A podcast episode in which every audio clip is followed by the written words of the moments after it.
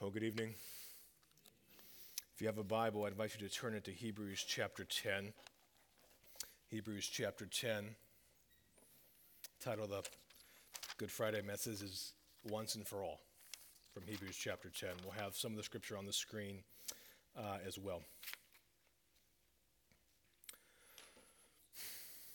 The Bible is a bloody book, and Good Friday is a bloody day.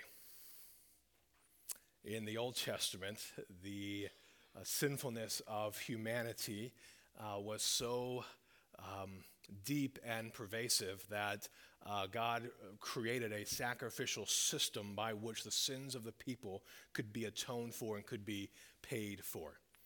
And as you begin to read to the Old Testament, you see that the people of Israel were people just like us who were sinful and wicked and, and did not follow God as God commanded it. But God said, I don't want to destroy them. They're my people. So there must be a way for God to actually find a way to dwell with his people. And this created the sacrificial system where there are different offerings to God uh, to appease his wrath so that uh, man and God could actually live together and the, the people of God built uh, the tabernacle uh, in the Old Testament. And in the middle of the tabernacle was a place called the, the Holy of Holies, the most holy place.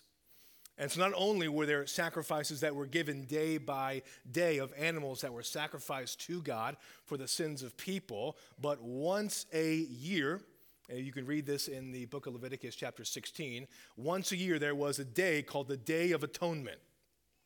And on, on that day, as the writer of Hebrews describes here, there was the, the high priest. The first person who did this was Moses' brother Aaron.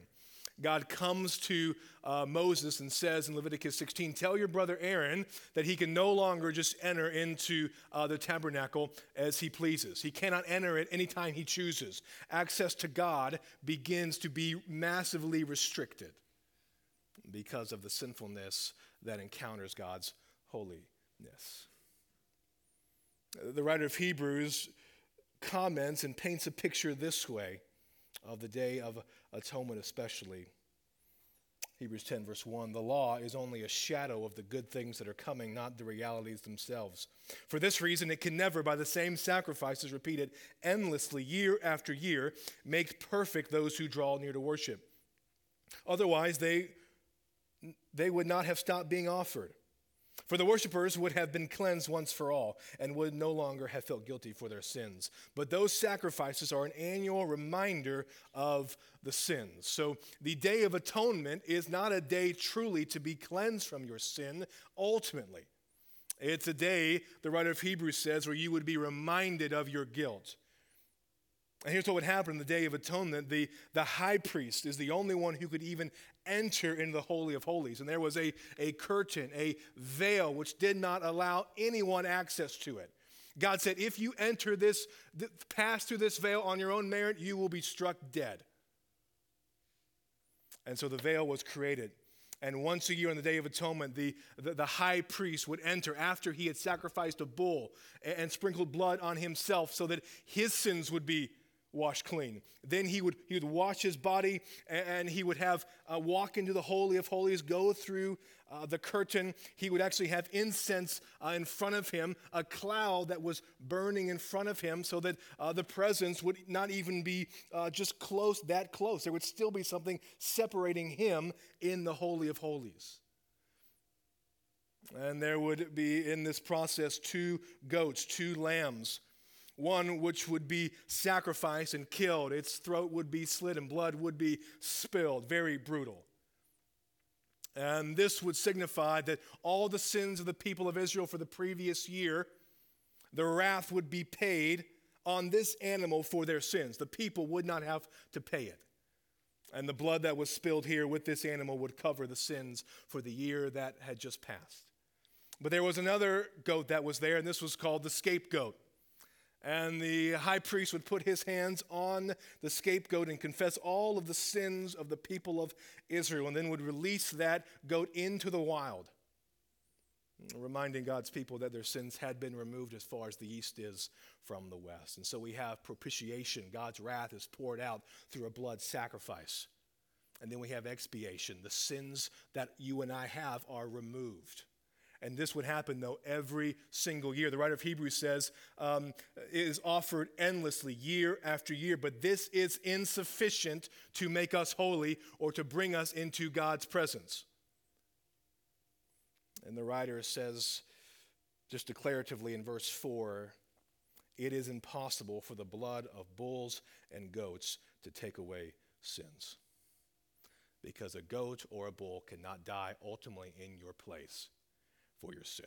It covered it for a while, but you can imagine that the Old Testament is filled with this. And this was still practiced up until the time of Jesus, no longer in the tabernacle, but now in the temple. And can you imagine, day after day, animals would be sacrificed in the temple. And then once a year in Day of Atonement, there would be sacrifice again. The people um, w- would just be uh, silent in reverence for God, though providing a way, even then, for them to remain the people of God, but the seriousness of our sin, the way it affronts God, is clear as you read through the Old Testament. There is no way to miss it. The holiness of God, the sinfulness of man, there is a massive chasm between them. And thousands and thousands and thousands and thousands of animals were killed because of it. The Bible is a bloody book. Thankfully, the writer in Hebrews does not stop with verse 4. Verse 5 begins with the word therefore, which is a gospel drenched, grace filled word, if there ever was one in the scriptures. Therefore, when Christ came into the world, he said, Sacrifice and offering you did not desire, but a body you prepared for me with burnt offerings and sin offerings you were not pleased. Then I said, Here I am. It is written about me in the scroll, I have come to do your will, my God. Verse 8, be on the screen. First, he said, this is Jesus quoting um, Psalm 40. Sacrifices and offerings, burnt offerings and sin offerings you did not desire, nor were you pleased with them, though they were offered in accordance with the law. Then he said, then Jesus said, Here I am, I have come to do your will. Jesus lives in full and complete submission to the will of God. He models what it looks like to trust God with literally your life. He comes into the world. Therefore, right, the writer of Hebrews says, these offerings of, of animal sacrifice are not enough. Therefore, God sent forth Jesus. And Jesus says, I've come into the world, which is gospel great news, to do the will of God. What is the will of God? Isaiah 53, verse 10, prophesies forward about Jesus' death. Isaiah writes, It was the Lord's will to crush him and cause him to suffer. This was the Lord's will. This is how things would end for Jesus. He would be crushed. He would suffer. He would be stripped. He would be wounded. He would be mocked. He would be killed. And yet Jesus says, fully knowing all of this, here I am. I've come to do your will, God. That is why I am here. This is what happens. The writer of Hebrews records Jesus, he sets aside the first to establish the second. So he sets aside the old covenant. He sets aside the old way of access to God by which there was no access to God. He says, no longer is that the way it will be with God. Now he establishes something new. What is that? Verse 10. And by that will, the will of God, we, you and I, we have been made holy through the sacrifice of the body of Jesus Christ once for all. Amen. Not multiple times, not Jesus continually, continually has to offer himself, but one sacrifice, one death, one cross, sufficient to cover the sins of all people for whom God has chosen in his grace. Sufficient. This is the will of God. Well, the writer of Hebrews continues to drill down here he writes in verse 11 Day after day, every priest stands and performs his religious duties. Again and again, he offers the same sacrifices, which can never take away sins. But when this priest, this is Jesus, had offered for all time one sacrifice for sins, he sat down at the right hand of God. And since that time, he waits for his enemies to be made his footstool. For by one sacrifice, he has made perfect forever those who are being made holy. You know this that the writer of Hebrews just says that uh, in the Old Testament, even, even in the time of Jesus, the priest would stand and offer the sacrifice on behalf of the people, on behalf of himself or, or his family. He would stand, not at rest, not sitting, um, but standing and continually having to offer this sacrifice. But the writer of Hebrews notes that when Jesus Christ offers his sacrifice, he's no longer standing, he is sitting down at rest, complete. No more sacrifices needed. And now, Jesus Christ, right now, sits at the right hand of God, interceding for us.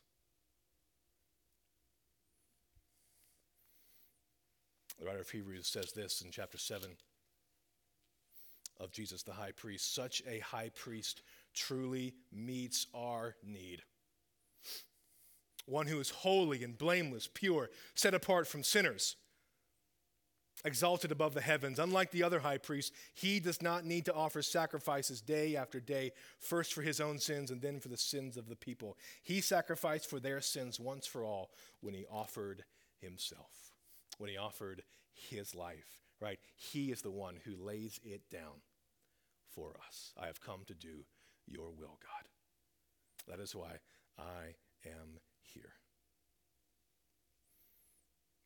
Verse 15 of chapter 10 the Holy Spirit also testifies to us about this. First, he says, quoting Jeremiah 31, This is the covenant I will make with them.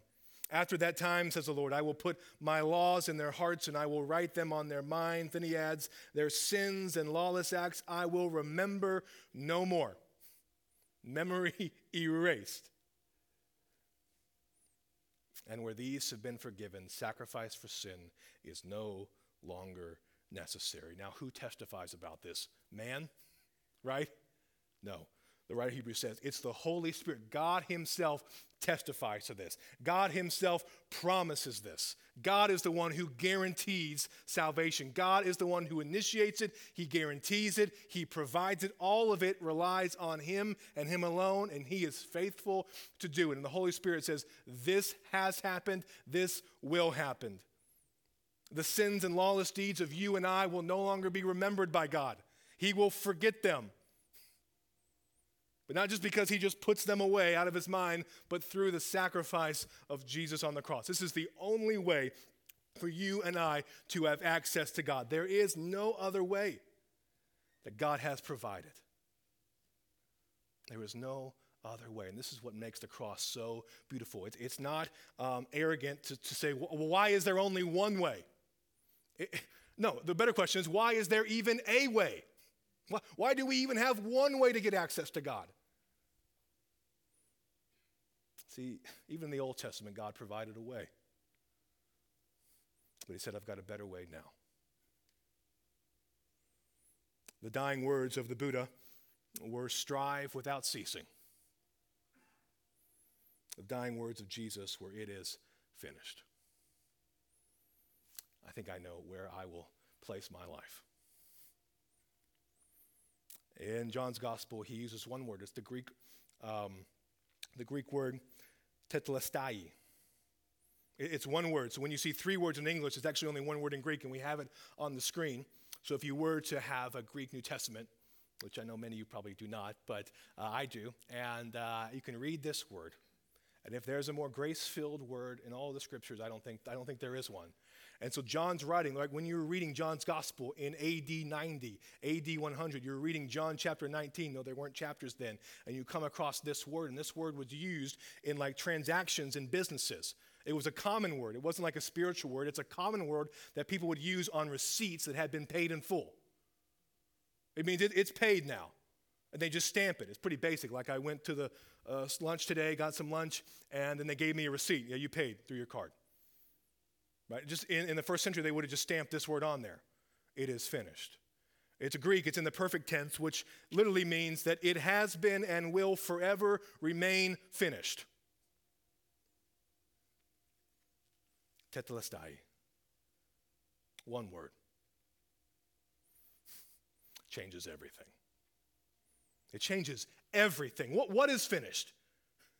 Sin is finished. The accusations of the enemy against you are finished. You being in the grave is finished. You being on your way to eternity without God, no, that is no longer going to happen.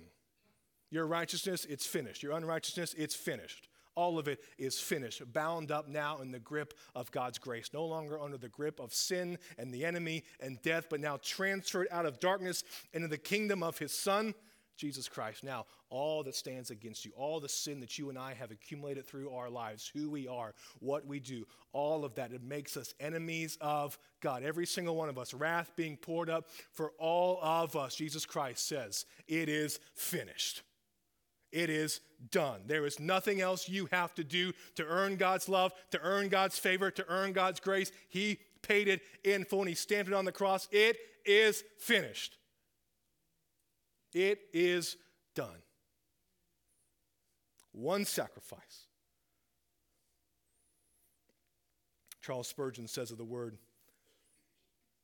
you would need all the other words that ever were spoken or ever can be spoken to explain this one word.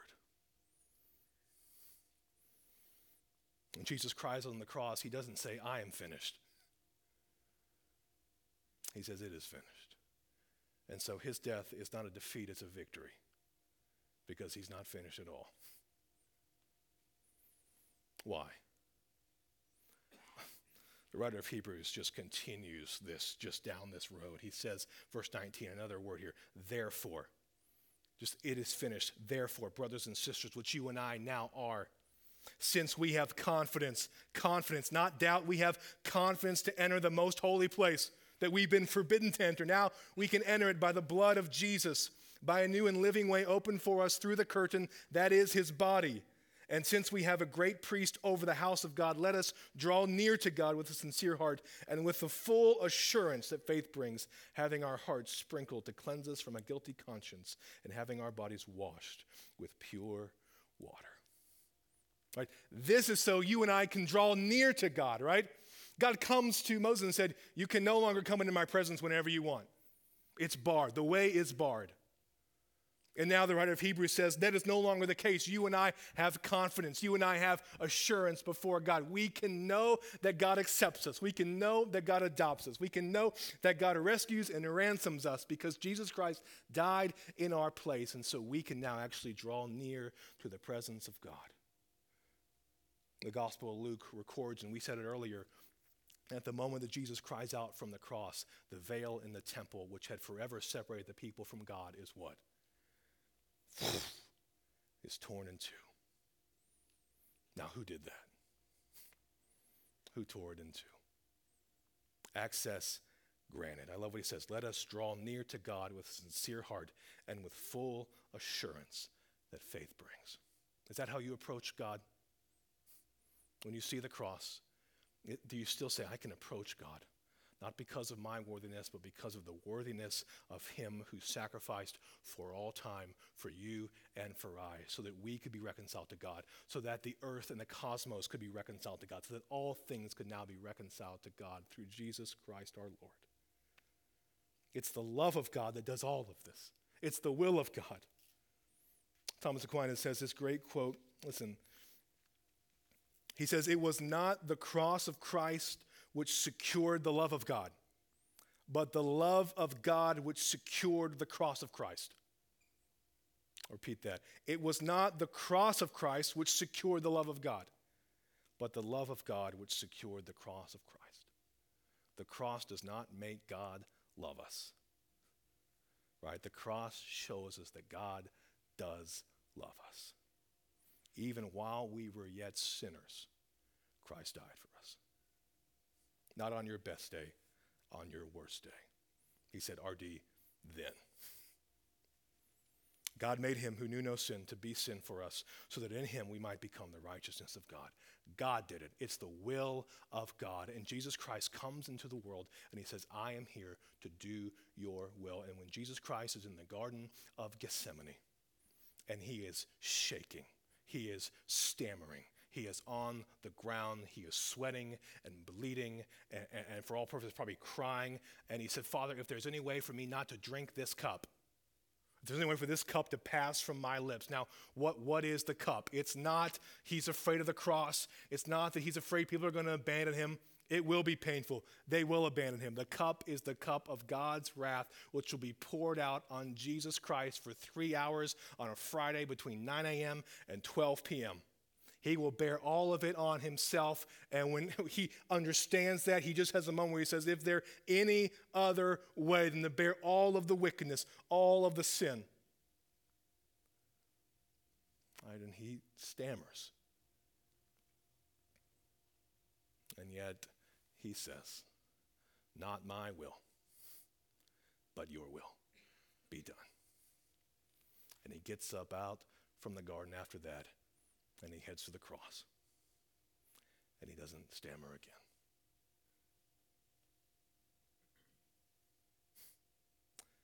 Here I am, I've come to do your will, God.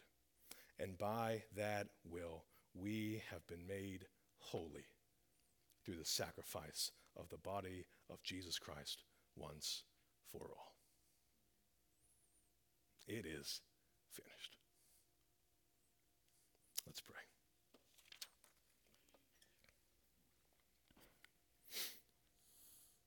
Our Father,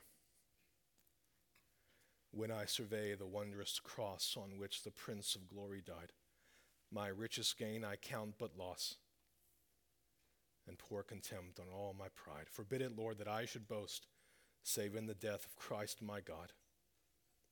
All the vain things that charm me most, I sacrifice them to his blood. See from his head, his hands, his feet sorrow and love flow mingled down. Did e'er such love and sorrow meet, or thorns compose so rich a crown? Father, the crown was never richer than when Jesus Christ became king on a wooden cross. Father, we pray that we would be people who marvel at the cross, feel the weight of it upon us and thankful that even now your Son sits at your right hand, alive and well. We ask this in the mighty saving name of Jesus the Christ. And all God's people said.